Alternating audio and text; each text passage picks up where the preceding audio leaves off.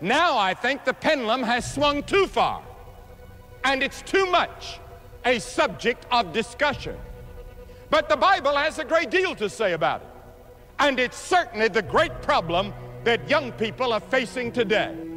I believe today we need another Moses to descend with the law and say once again, Thou shalt not commit immorality.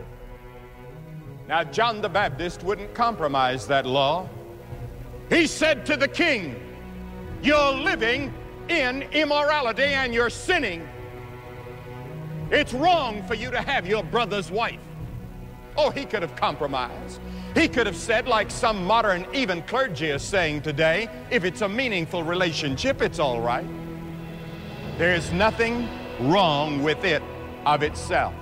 The Bible says, and the Lord said, It is not good that man should be alone. I will make a helpmate for him. And the Bible says that Adam knew his wife, Eve. And that knew carries with it the deepest intimacy.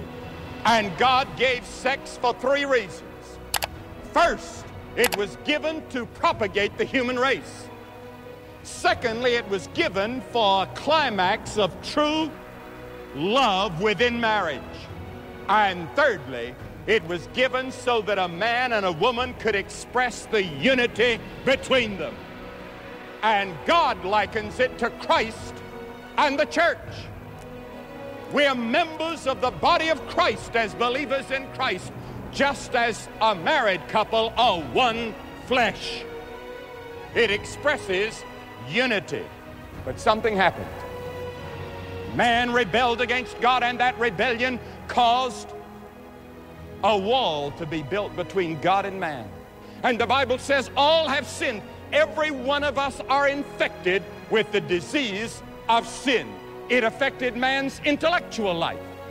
Sin affects our religious life. It affects our relationship to God. It separates between us and God so that now we're spiritually dead, physically alive, but your soul is dead toward God. That's the reason many of you don't find happiness, you don't find peace and joy.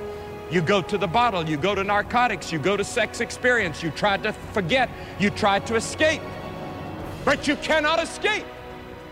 Now, why does God say, Thou shalt not commit immorality? Does God not want you to have a good time? Is God just against you having a good time? Why does He say that? First, He says it to protect your future marriage. Did you know that one half of all teenage marriages in America are shotgun weddings? They have to get married and they're incompatible. And over one half of all those type of weddings, they break up within two years.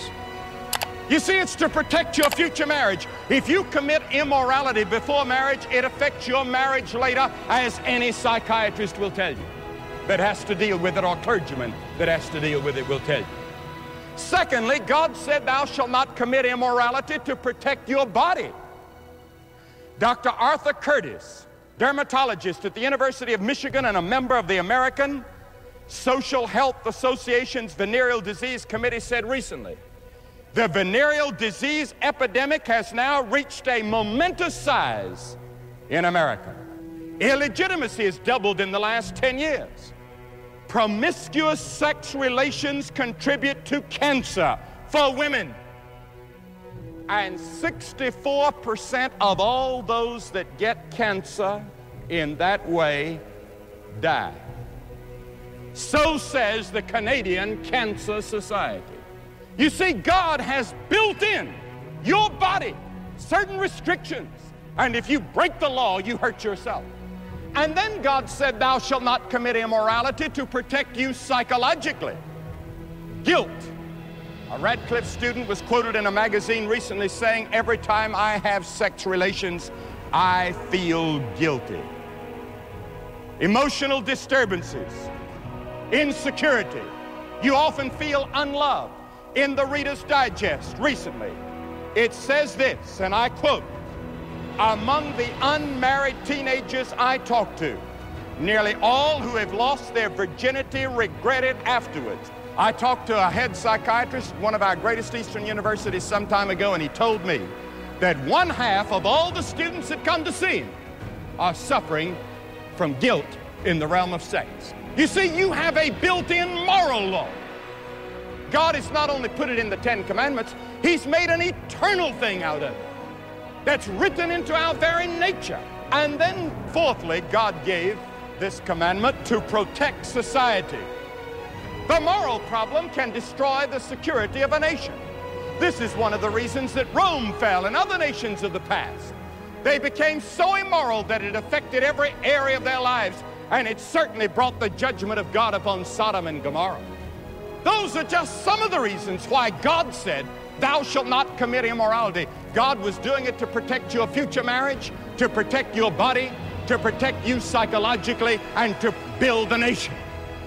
I don't believe there's any way that a modern young person today can keep pure outside of Jesus Christ. I think some do by sheer willpower, but very few.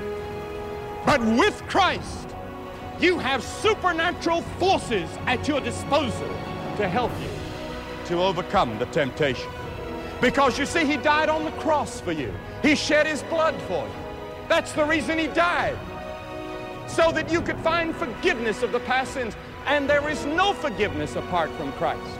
You have to receive Christ for yourself.